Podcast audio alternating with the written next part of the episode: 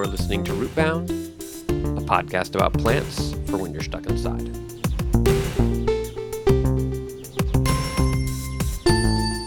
Rootbound is brought to you by the sunflower. Why settle for a bouquet of a bunch of little flowers when you can have one great big one? Sunflowers, they're big.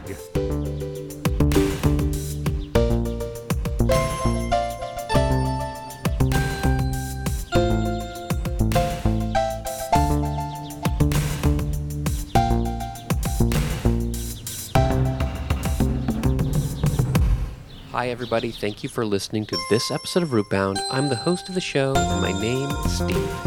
And Rootbound is the podcast about plants for when you're stuck inside, and each week I invite a guest who joins me on the show to share with us all about a plant that means something to them, and then I share with a guest about a plant that means something to me, and through this process we can all learn more about plants and learn more about each other. It is the philosophy of Rootbound that everybody has at least one plant that is meaningful to them, because plants are so integral to our lives as humans on this planet. But before we meet our guest today, I want to talk about the word spice. I've been thinking about that word, and it'll be very relevant later in this episode, and I was curious, what does that mean? What is a spice? And it turns out it's pretty vague. So Wikipedia says that a spice is any seed, fruit, root, bark, or other plant substance in the form primarily used for flavoring or coloring of food. And then it says spices are distinguished from herbs, which are leaves, flowers, or stems of plants used for flavoring or as a garnish. So it doesn't seem like they're that distinguished, because a spice can be any other plant substance primarily used for flavoring, whereas it says an herb is various parts of a plant used for flavoring. And so from what I understand, it's pretty subjective. Spice and herb can be pretty interchangeable, and a lot of the things that we call spices kind of go back to this historical spice trade that was starting as far back as 2000 BCE, and there's other stuff we call spices. Most of the time, spices are dried. They're a little bit more commoditized, whereas herbs are a bit more fresh, but that's not necessarily true. But let's talk about something very interesting. As you know, I love etymology. I talk a lot about etymology on the show, and I was curious about the etymology of the word spice. And it turns out that the word spice is related to the Latin word species, which is pretty interesting, particularly on the show that talks about species of plants. But it's even more complicated than that. So the etymology.com website I found says that the word spice is related to the late Latin word species, which refers to spices, goods, or wares. And that word species is from the classical Latin word species, which means kind or sort. Okay, so this is one of those things where I'm going into my imagination here. I didn't read this, but I'm imagining how this worked out. So species in Latin originally meant kind or sort, and then it became to mean spices, goods, or wares. So if you think about a trader or a vendor or a merchant in classical times, they were selling lots of things. They had lots of different spices, goods, and wares, lots of species of things, right? Different kinds, different sorts. And so eventually that word just became translated into various languages. I think into French is where English comes from. French is like épice or something like that. Don't quote me on that, French speakers. And it became spice. But it was referring to spices because vendors had all different sorts of them. At least that's what I can tell. So yeah, species and spice have the same root. I thought that was pretty cool. And with that, let's meet our guest and talk about a couple different spices. The spice extends life. The spice expands consciousness. The spice is vital to space travel. The spice must flow. Hi, Maria. Thank you for joining me on this episode of Rootbound. Hi, Steve. Thanks for having me. I'm excited to be here. Very, very good. Do you have a plant to share with us today? Absolutely. I'm talking about common juniper today, or Juniperus communis. Very cool. Now I think juniper, I feel like everyone knows the word juniper, but I feel like most people don't have much knowledge about it. And I don't really either. I know there's some other plants called just juniper. Anyway, let's get into it. I just feel like it's a common plant that most people maybe don't know a lot about. So I'm really excited to learn from you today. Awesome. Yeah.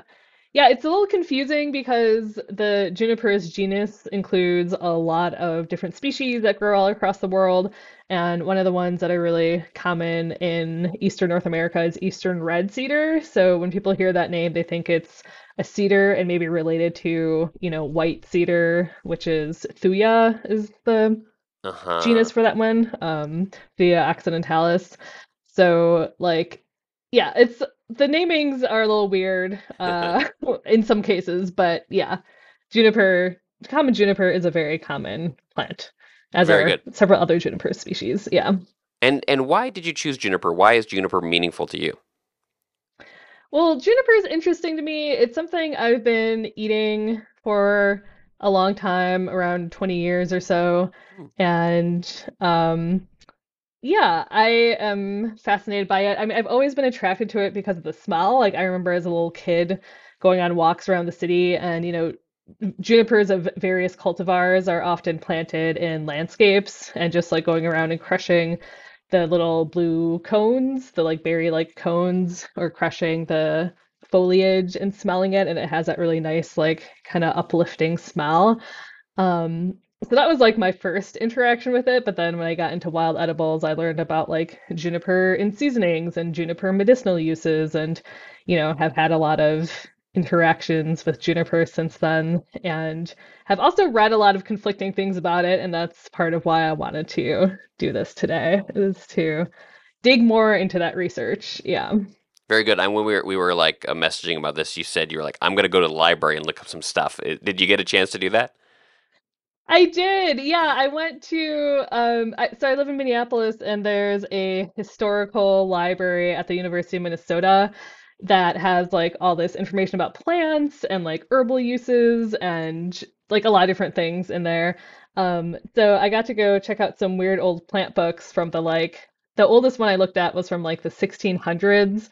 But unfortunately, there wasn't a lot of information about juniper. There was like a few references, but just like really small amounts of information, so I didn't get much from that, unfortunately. Bummer. But it was still fun. I did see some cool pictures on your Instagram of like really old German writing that like unreadable text. Yes.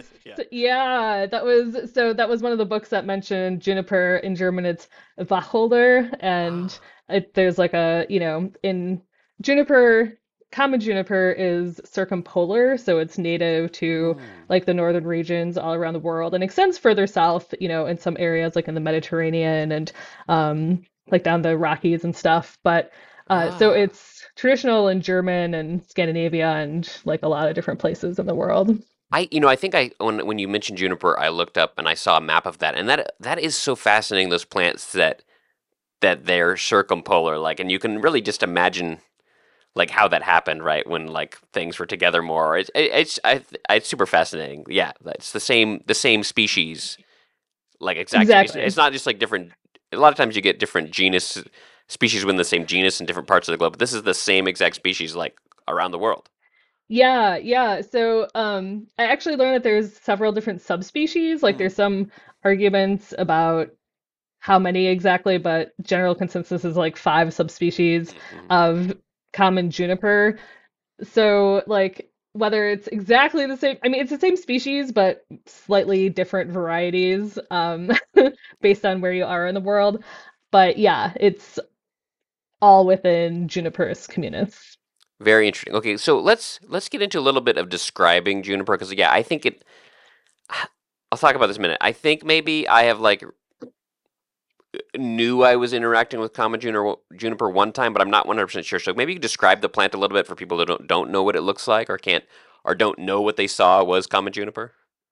Yeah, totally. So the thing that is probably most obvious about juniper trees, I mean, first of all, they're evergreen. So they have like, depending on the species, either really sharp needles or kind of like scale-like sprays of needles. And so the most obvious thing I would say is the cones, which look like little blue berries. And like I said earlier, they're really common in landscaping, so you see that kind of thing a lot. But common juniper is the one that's like typically a shrub, at least in North America, it grows as a shrub. So usually like no more than 5 feet high, and can be like really spreading, like sometimes 10 feet across, sometimes bigger. And the way to tell juniper apart from the other, so the way to tell common juniper apart from the other juniper species is that instead of scale-like sprays of needles, it has these really sharp pointed, like almost like awl-like needles. And they grow in whorls of 3. So there's typically 3 that come out at each point on the twig. And when you're like trying to pick the berries from it, it's like actually kind of difficult and kind of painful because the needles are so sharp, versus the like kind of softer scaly growth that you find on, for example, creeping juniper or eastern red cedar. Okay, so maybe what I saw wasn't exactly common juniper. My thinking with juniper, I was once in Romania a number of years ago, and I was in the mountains of Romania, like pretty high up, and there was something that someone said was juniper, but maybe they said the word in Romanian and translated it, but it was quite low. But it did have that, I think about juniper, I'm like, it smells like gin, which, so it had that smell, but it was really quite a low shrub, like less than a foot tall, really kind of along the ground. So maybe it was one of the subspecies, or maybe it was something else, but in the same genus. But yeah, it was really cool. It smelled really great. I wish I would have taken some more. Yeah, that sounds great. Yeah. Okay, why don't you take over? I have a few questions already, but why don't you lead me on your fun facts and dazzling detailed journey with juniper, and we'll see if some of my questions pop up. Yeah, well, as you already mentioned, juniper is a popular flavoring agent in alcoholic beverages, so it's used to flavor gin traditionally. And in addition to that, it's also like you can use juniper berries to make wine or mead. It's also used in various liqueurs. There's a traditional drink from the Balkan region, a fermented juniper drink called, I think, Smreka. I'm not sure actually how to pronounce it, but I think I've seen that word around. Yeah. I was trying to look up pronunciations online, but it's a little tricky, confusing. I'll put a link in the show notes so people can see how it's spelled. Great. And then there's another like juniper spirit or juniper brandy that I think is pronounced Borovicka, which is from Slovakia and the Czech Republic. So yeah, a lot of different juniper drinks. I actually, several years ago when I was living in rural Michigan, made some, I used to do a lot more brewing back then, and I made some juniper mead with some friends of mine, and we had access to this like big iron cauldron, and we were like literally out in the winter in a snowstorm brewing juniper mead over a fire in a like just like heavy snow coming down. It was this like very magical / kind of witchy moment. Totally. Yeah, I could, hopefully no one like turned the corner and like got shocked. They're like, oh my gosh, there's a witch's brew happening. Exactly. Amazing. Yeah. Okay.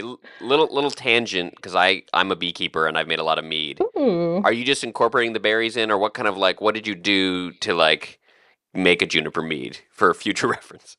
Yeah, so I think that maybe we just used, that book Sacred and Herbal Healing Beers. I don't. It sounds awesome. Yeah, it's a great book. Stephen Harrod Buhner is the author, and he has all these different recipes for beers that are made with herbs that are not hops. And I think we kind of just based it off of something in there, if I remember correctly. But yeah, I think mostly we just kind of made it up, to be honest. But basically boiled, juniper branches that had berries and twigs and leaves and everything on there. Oh, you like the whole branches. That's awesome. Yeah. That is cool. Okay. Last tangent about the mead. How did it taste? It tasted amazing. Like when it finally came out, like it almost had like, I wonder if it was because we made it outside on a wood stove, but it almost had kind of a like a savory kind of taste, like maybe a little smoky, or like it tasted like something that you would eat with like Thanksgiving meal. Awesome. That sounds awesome. Yeah, it was good. Cool. All right. So where were we? I think I sidetracked you talking about me. Where were we with juniper?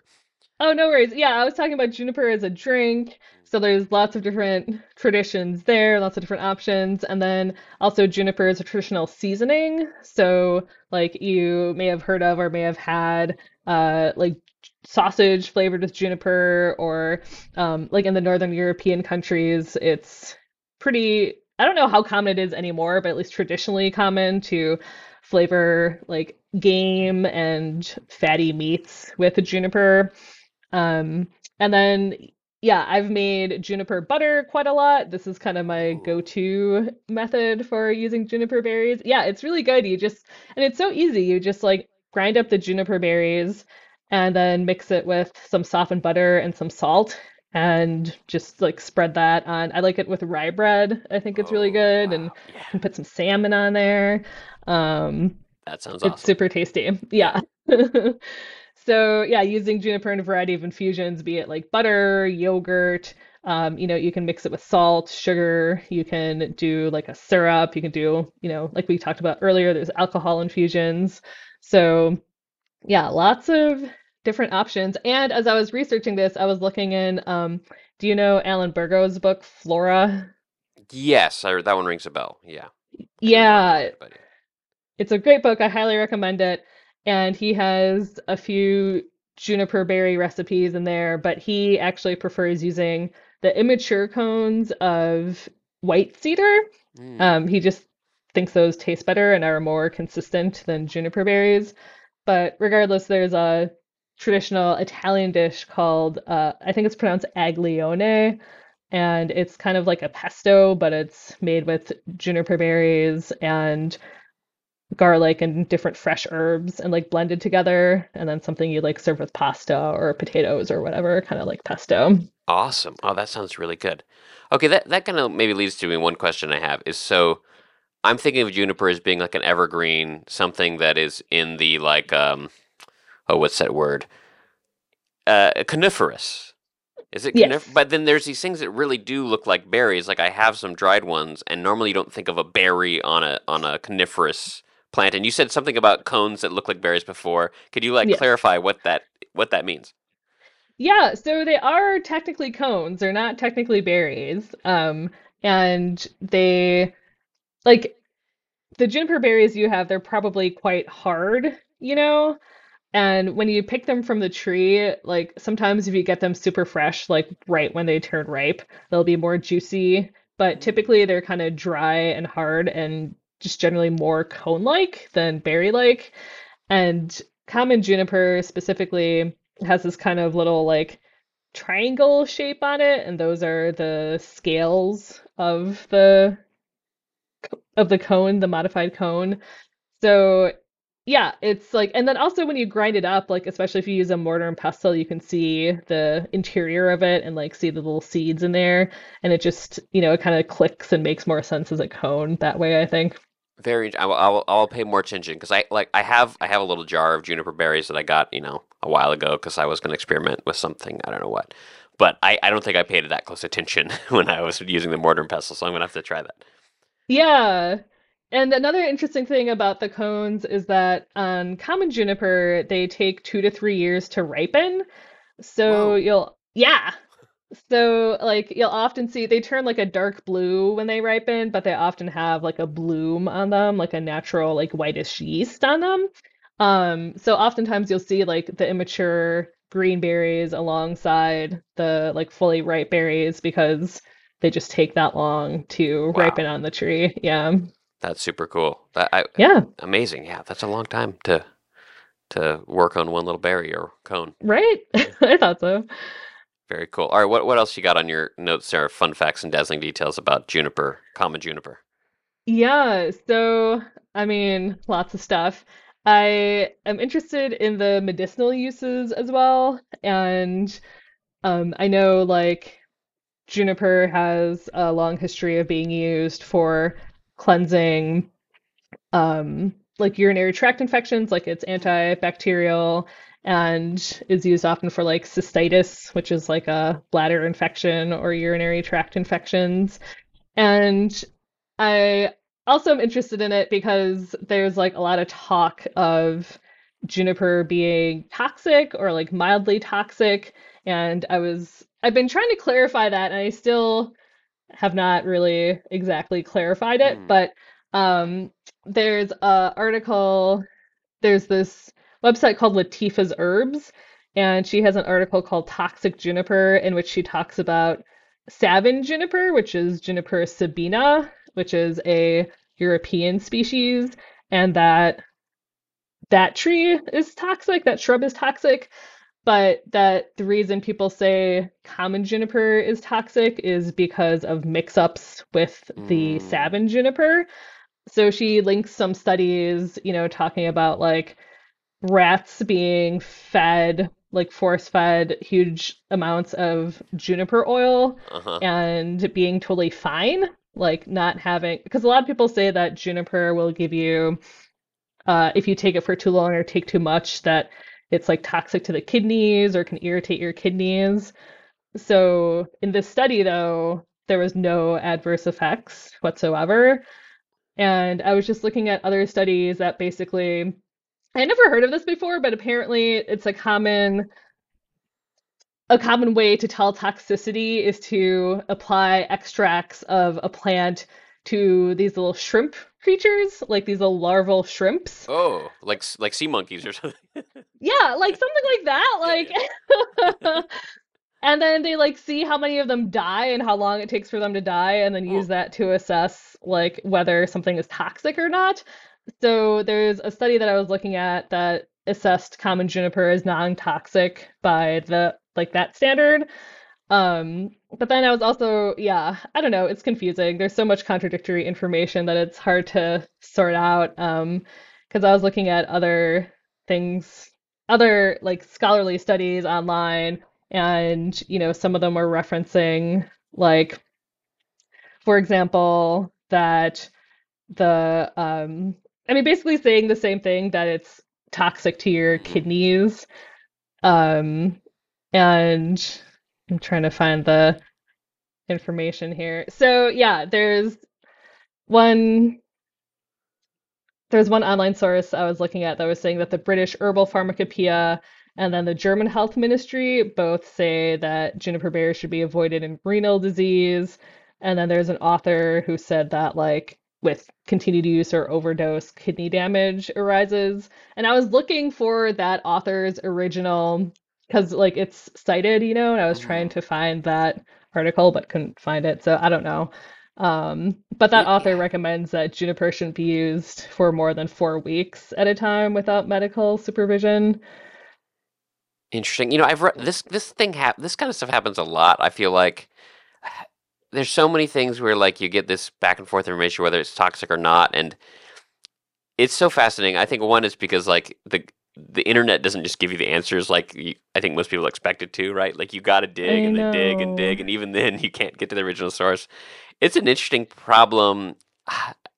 What I think I've seen is most of the time is it really is one of those things of like it just depends. Like there probably is a way you can consume juniper where it's bad for your kidneys, but there's probably other ways that you could consume it where it's totally fine. And you know, probably everything in the right amount is not great for your kidneys, right? A lot of things we eat, so.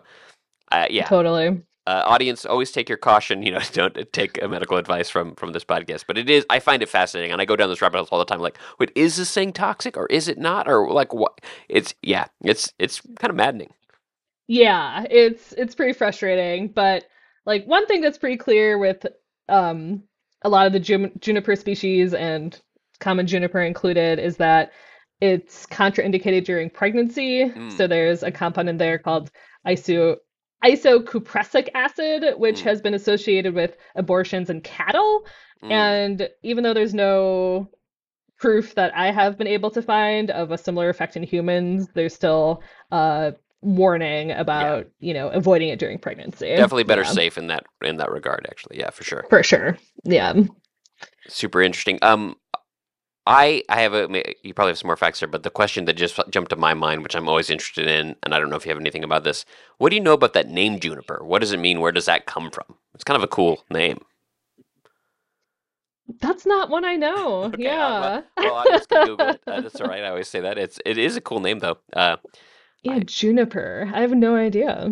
Yeah, it sounds like it could be like, I don't know. I like it evokes like Juno and Jupiter, but it may not be related to that at all. It just sounds, that's just complete, just like sounds alike to me. Right, yeah. Like, is there actually an etymological relationship there, or is it just...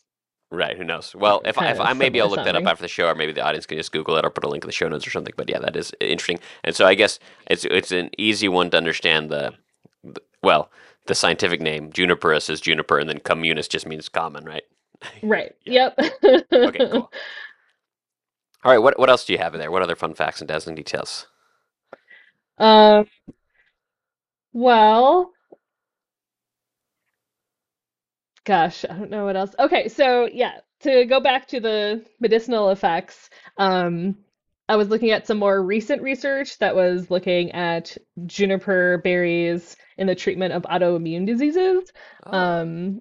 Yeah, because one of the traditional treatments is like for arthritis and rheumatism. And rheumatism is actually a autoimmune disease. So this study was looking at the like bacterial triggers of autoimmune diseases, because some diseases can be triggered by like viruses or bacteria or that kind of thing. And they found that there was some potential there with like common juniper having the ability to block certain bacterial triggers for rheumatoid arthritis and multiple sclerosis and a couple other things.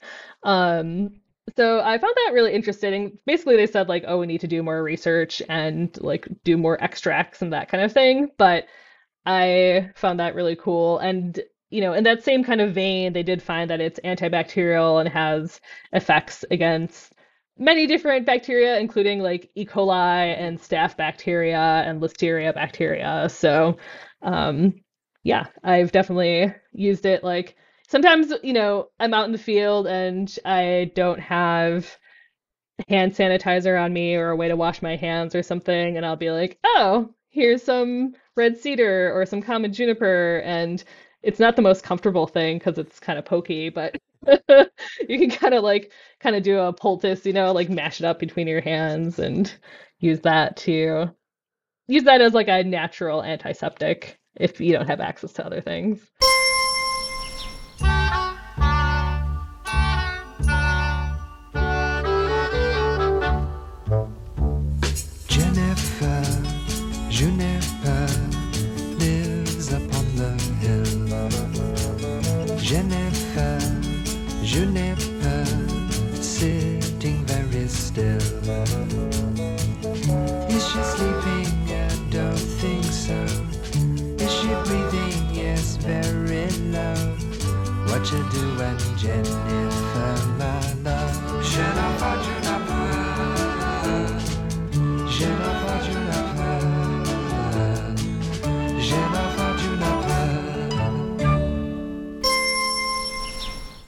Cool. Well, thank you for sharing about juniper with me. Do you mind if I share a plant with you?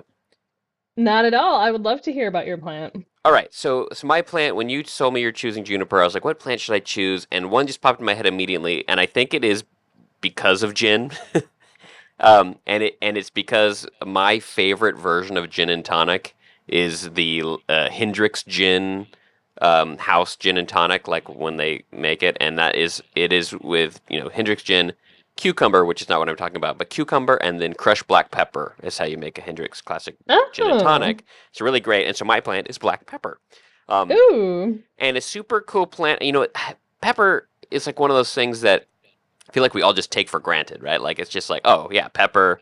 It's salt and pepper. It's on every diner table. It's just everywhere.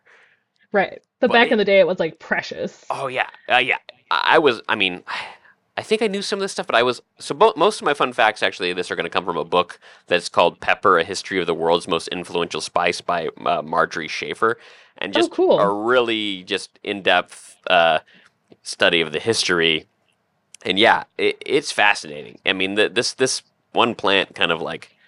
changed the world many times. Our desire, humans' desire for this plant, really like upended, the whole planet multiple times. It's really, really, really fascinating. Yeah, and it was. Wow. Yeah, I'm excited to hear more. Super, super valuable, as you said. Like, where's a quote here? There's a quote. You know, like you could at certain times in medieval times in Europe, you could pay for stuff with it. It was almost like currency. And there was a quote here that says, "A man's wealth was judged by how much pepper he had in his household." So yeah, that was really super fascinating. Well, in that case, I'm rich. Yeah, me too. Isn't that's so fascinating, right? Like this thing that was so valuable, literally, is just everywhere now, and is so fascinating. Okay, before we get into some of the history, let me get through some of the basics. Its scientific name is Piper, or maybe Piper. I'm always bad with. I'm gonna say Piper because that's what it looks like. The word Piper, P-I-P-E-R, Piper nigrum. So that just means black pepper. Piper is the genus. There's a bunch of different pipers. Interestingly, so there's another pepper called long pepper, which I think we're not so used to anymore. But back in the heyday of spice trade, long pepper and black pepper were kind of traded together, and the long pepper berry is long. I got some as a gift one time, and it's pretty cool. I really liked it, but yeah, it's not as common anymore. But you can still find it, but it's just not like black pepper, which is just everywhere. Another notable plant in the same genus is the betel leaf or betel nut. You know, like that? It's a leaf that people chew in places in Asia. It's apparently quite addictive and I think it's kind of bad for you, but it's a pretty common leaf that people chew is also, it's Piper betel or betel. Okay. So I was surprised by that because that one, the leaf is used. I guess it does. Well, I guess there's a seed too that is used in that as well, but I didn't realize those were the same genus. Black pepper is originally from India. It's from the west coast of India, from an area that's called the Western Ghats or Ghats. I don't know how to pronounce this. G-H-A-T-S. It's this mountainous region that's along the west coast of India. And there's still areas there, I guess, where it's you can find wild pepper, but it's been cultivated for so long in that region. And then, after the colonialism era, it just kind of spread throughout the kind of tropics in Asia. And so now the number one producer of pepper is Vietnam. Oh wow! Yeah, and then I think number two is Brazil. So that's always interesting how how trade flows and how places get associated with a plant that's not from where it's from. And I find that stuff super fascinating. Me too. The way the plant grows. So the leaves are kind of heart-shaped. From the drawings I've seen and some of the pictures, they kind of look a little bit like plantain leaves. Not the banana plantain, but common plantain. But they're on a vine. It's a vine. It's a climbing vine that has to climb up a tree or something like that. And then the peppercorns are on these really long spikes, dangling spikes, and they're just tons of little peppercorns, which are botanically drupes, which I thought was fascinating. I didn't realize they are drupes, but yeah, they have one big seed in the middle of this little fruit. Okay. Yeah. So then the peppercorn that we eat is the dried fruit, essentially? It still has that pulp and skin and stuff? Exactly. In fact, this is one thing I didn't know, but black pepper, green pepper, and white pepper are all the same plant. They're all Piper nigrum. But black pepper is the fruit, and they briefly, it sounds like they blanch it briefly, and then they dry it. Okay. And it shrivels up the fruit around it and it becomes black. Green pepper is just the dried, unripe fruit, and then white pepper is when the fruit is ripe, they dry it, and then I think all of the fruit part falls away, and so the white pepper is just the seed part. Oh, yeah. Okay. So that's I had no idea. I always assumed those were different species. Now there are it's really confusing because there are lots of things we call pepper that are not pepper. So the pink peppercorns are actually from a Brazilian plant. And there's some other ones in there. There was a list in the book, and I didn't write them all down. But there's a bunch of things that are called pepper that are not the species of pepper. But those three, white pepper, green pepper, and black pepper, are all the same plant. So that's pretty fascinating. Got it. And then that word pepper is spread around the globe. I mean, we call chili peppers peppers. And that's because when Europeans ended up in North America, South America, they were looking for pepper. And they were, and I think in this case, maybe someone was mistaking a long pepper for, someone was like, hey, where do you find this plant? Here's some pepper. and then local people said, "Oh, the taste, and whatever. Here's pepper." And so I think that word pepper got translocated onto the North American plant. With that search for pepper. In fact, interesting. One of the main things that Columbus was like motivated to find was pepper. That's what this misguided attempt to go the short way around the globe was to find a better way to access pepper because it was so valuable. So is black pepper at all related to the American peppers? Okay, they're not. They're not at all. It's really interesting. And they're not in the same genus whatsoever. And even the chemical that makes them spicy is entirely different. In chili pepper, it's capsaicin, and in black pepper, it's called piperine. Piperine. Yeah. Nice. So do you know what family black pepper is in? Oh gosh, I should have looked that up. Audience, bear with me. I'm gonna just Google that super quick because I should have looked that up. But yeah, it's because I'm like, if it's not Solanaceae. No, it's definitely not. It is. Let's see, Wikipedia. It is Piperaceae. I should have guessed. Oh, okay. Order is Piperales. So it's very, very. It's Piper all the way down. It's like its own thing. Okay, yeah, cool. Yeah. So that's that. All right. Any other of the things about the plant that I've seen? No. All right. Let's get into. I have just like a few just selected quotes about the history of pepper, and this could go on forever, and I'm not going to do that. Audience can pick up this book, Pepper by Marjorie Schaefer. And maybe there's another episode in here somewhere because I feel like you could probably just like dig on this plant forever. Mm-hmm. Yeah. But its history is really linked to this super fascinating time of the spice trade where Europe was getting all these spices from Asia, but via lots of middlemen that were often protecting the trade and the knowledge of where the plants came from and the knowledge of the plants from Europeans very smartly. So I talked about in another episode a while back. Same was true for cinnamon. Cinnamon was in Europe for a very, very long time, and for a very, very long time, no one knew where it came from. And pepper was similar. And also, hilariously, I thought this was just a cinnamon thing, but I guess that there's a similar story with pepper, and I wouldn't be surprised if there's similar ridiculous stories invented by the Arab traders to fool the Europeans about keeping their things. So with the cinnamon, I talked about in the episode of cinnamon that... people in Europe believed that there was these giant cinnamon birds that's nests were made out of cinnamon sticks, and you had to like fight the bird and throw rocks to knock down the cinnamon sticks from the bird's nest. That's so cool. There's a similar story about the pepper that there is giant snakes that protect the pepper plants. Wow. And that the people who harvested the pepper would set fire to the areas to drive away the snakes, and that's how the peppercorns got this burnt look because they were, and so like, oh, cool, I love it. And this is how, like, I think people in Europe believe this for a very long time until they actually, someone actually found their way to India and started trying to cut out the middleman of these traders. But sure, but it was a long time that pepper was being used in Europe and became a commodity before people really in Europe really knew where it came from. That's so fascinating. Mm-hmm. At one point in the pepper trade early on, Venice was like the hub of black pepper trade in Europe. And it was a complicated path that it went overseas and overland, really tricky to get the pepper to Venice. If you think about that, of like the west coast of India, it had to go through various different ports and stuff like that. But Venice was like, that was like the hub, and it was such an important thing. This quote from this book says, "During Venice's glory days in the 15th century, pepper accounted for as much as 80% of the value of all spice shipments to the West." Wow. Isn't that incredible? Holy cow, yeah. And so this is, it's more complicated than this, but let's keep it simple a little bit, and this is mostly true.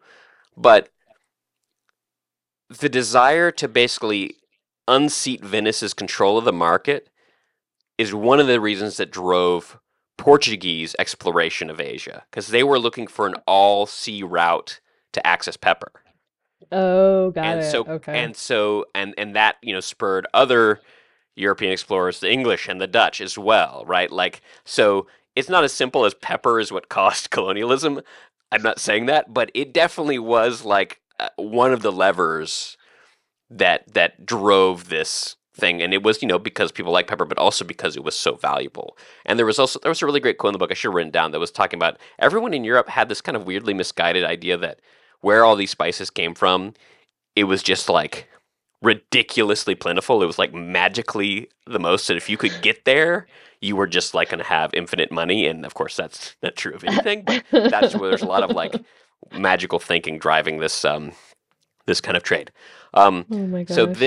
So then the book mentions that the English East India Company, one of the first publicly traded companies, I think the first publicly traded company in the world,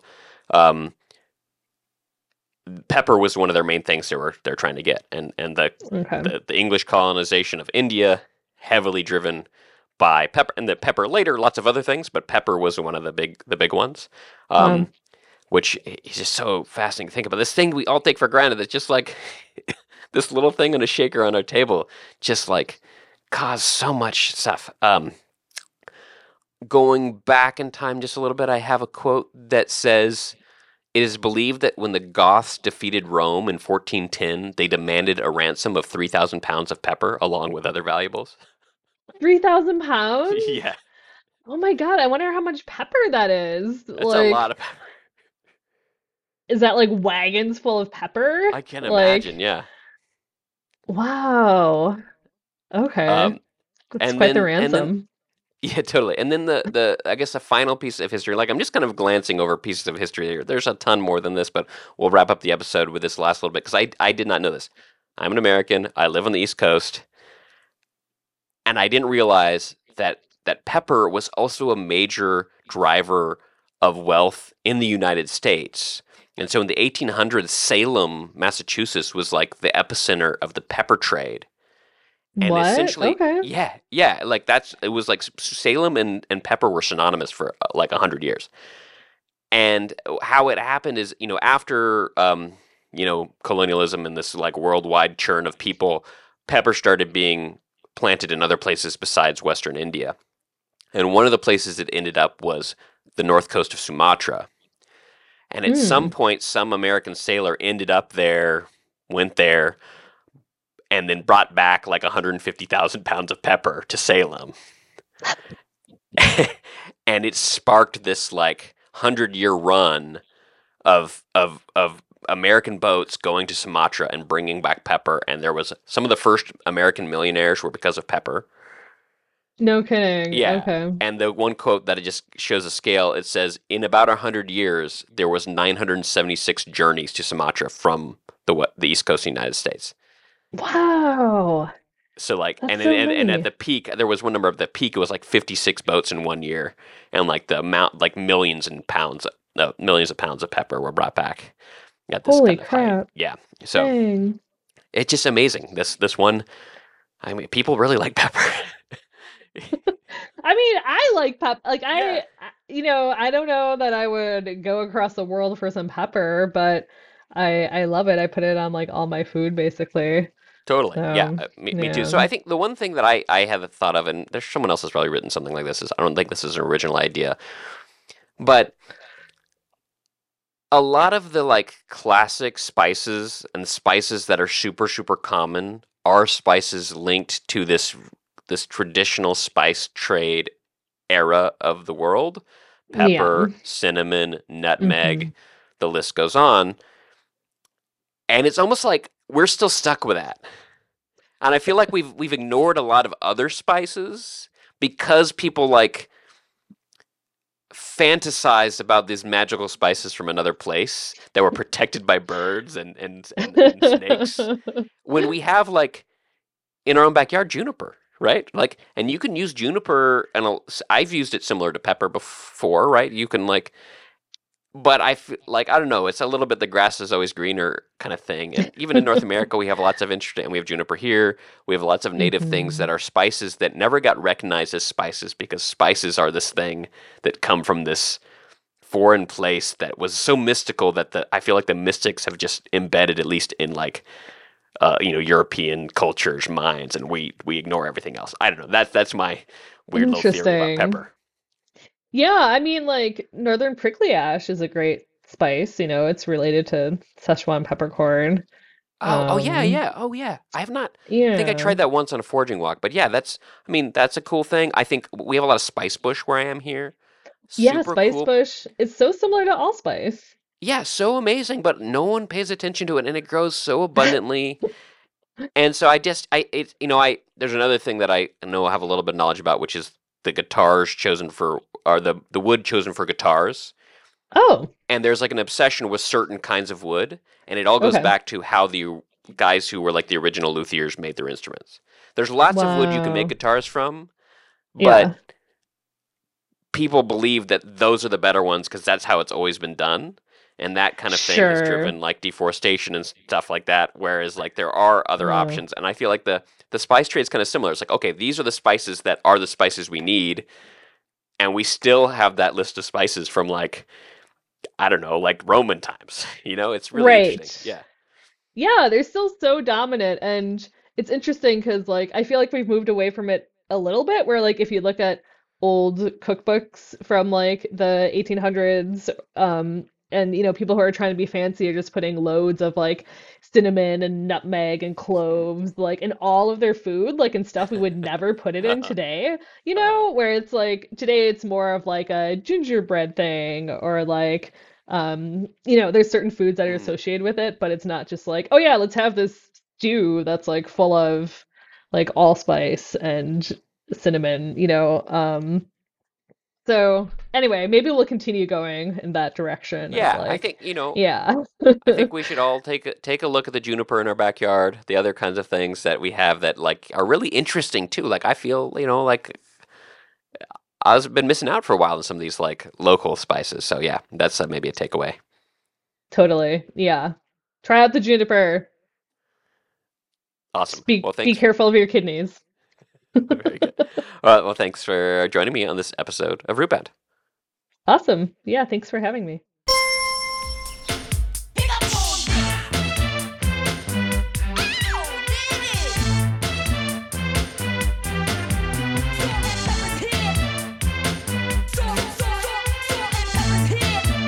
And this song is, of course, Push It by the iconic 90s hip-hop group Salt and Peppa.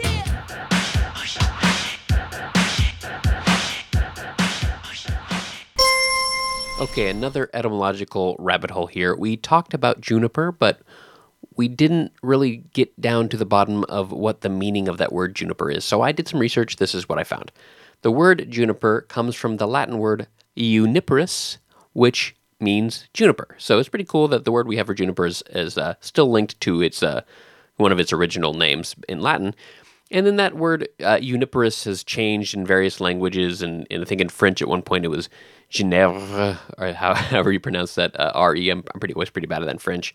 And in Dutch it was Genever, and Genever was also the name of a drink made of that. As we talked about, there's many drinks that are made of juniper with juniper berries, but Genever, that drink Genever, was shortened by English speakers to gin. And that's where we get the word gin. So the word gin is directly linked to the word juniper, which is pretty cool. I also read that there's some confusion with the name of the Swiss city Geneva, which some pronunciations of juniper in different languages sounds very similar to Geneva, but apparently Geneva etymologically is not linked to gin or juniper. It is like a different etymology that has to do with the bend in the river there. As far as I can understand, I wasn't 100% clear, but it seems like a coincidence that they have the same sounds. And then lastly, we heard a little bit earlier a bit of the song Jennifer Juniper by Donovan. And that's a pretty interesting song because Jennifer and Juniper have different roots. So the word, well, it's confusing apparently. So most people think that the name Jennifer comes from a Welsh name Guinevere, which means something like fair spirit.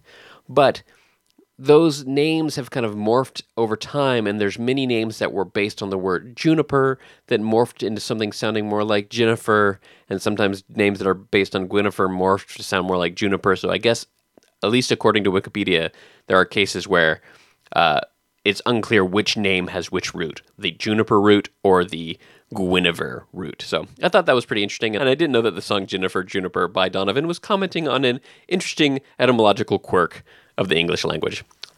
And with that, let's wrap up this episode of Rootbound. Thank you for listening. My guest on this episode of Rootbound was Maria Wesserle. Maria is the founder of Four Season Foraging, based in Minneapolis. You can learn more at fourseasonforaging.com or on Instagram at fourseasonforaging. If you like Rootbound and you want to help support the show, visit rootboundpodcast.com/support to find all the ways you can support the show, including just sending me a message. Rootbound is hosted by me, Steve Ellington. You know, I tried to pay my mortgage in black peppercorns, and that didn't go so well. Music by Christian Kriegeskota. Fake ads by David Lonnie.